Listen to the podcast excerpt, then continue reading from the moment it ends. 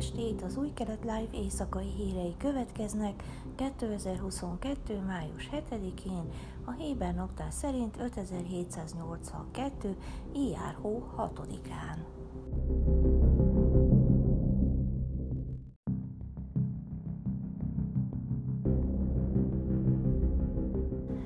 Biden kormány pénteken elítélte az izraeli terveket, amelyek közel 4000 telepes otthon építésének előmozdítására irányulnak Júdea és Szamáriában, mondván, hogy az intézkedés súlyosan rontja a kétállami megoldás kilátásait.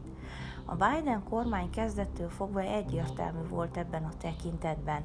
Határozottan ellenezzük a telepek terjeszkedését, ami fokozza a feszültségeket és aláássa a felek közötti bizalmat. Nyilatkozta a külügyminisztérium helyettes szóvivője az újságírókkal tartott telefonos tájékoztatón.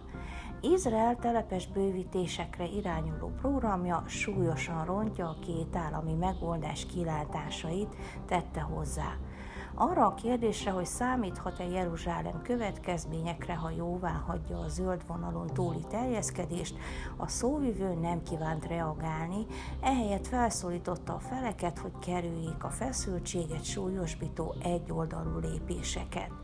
A Védelmi Minisztérium telepépítést engedélyező testülete pénteken nyilvánosságra hozta következő csütörtöki ülésének napirendjét, amelyből kiderült, hogy a tervek szerint 2536 lakást szándékoznak engedélyezni az utolsó tervezési szakaszban, míg további 1452 lakást az engedélyezési folyamat korábbi letéti szakaszában. A várható jóváhagyások valamivel több mint egy hónappal Joe Biden amerikai elnök tervezett izraeli látogatása előtt történnek. A miniszterelnöki hivatal előre értesítette a Biden kormányt a Védelmi Minisztérium telepépítést engedélyező szervének újbóli összehívására vonatkozó tervéről. Az amerikaiak megismételték, hogy ellenzik az ilyen lépéseket.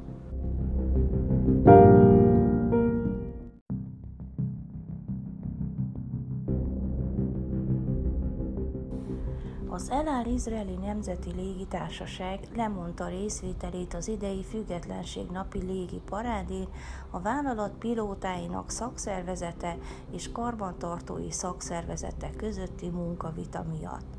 A szerelők a hírek szerint csütörtök reggel a vita részeként elhagyták posztjaikat, megakadályozva, hogy az ELA csatlakozzon az ünnepi ország feletti átrepülésekhez. Sajnáljuk, hogy az ELÁ nem tudott részt venni az Izrael 74. függetlenségi napján tartott parádén. Ez egy súlyos esemény.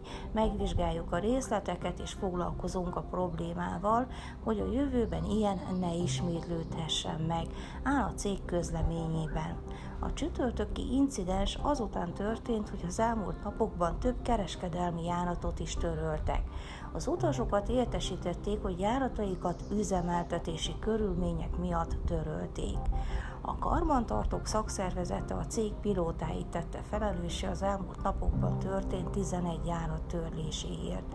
A szakszervezet szerint a szerelők tiltakozásán az elál többi alkalmazottjával egyeztették, és a járattörlésekben érintett utasokkal való szolidaritásokat akartak kifejezni.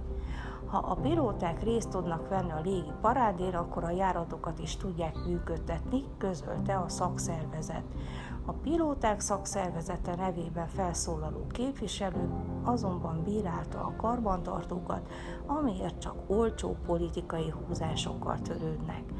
A karbantartóknak a karbantartásra kell összpontosítaniuk, és gondoskodniuk kell arról, hogy a járatok biztonságosan induljanak el, és abba kell hagyniuk a szakszervezetek kicsinyes politikájával való foglalkozást. Mondta, és azt állította, hogy az általános alkalmazottak és a karbantartók fizetése nem változott, míg a pilóták fizetését 50%-kal csökkentették.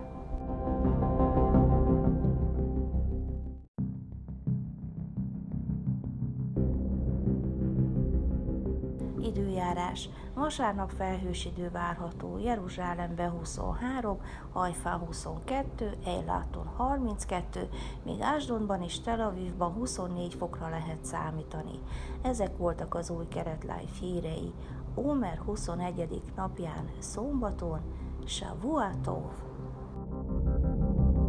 thank you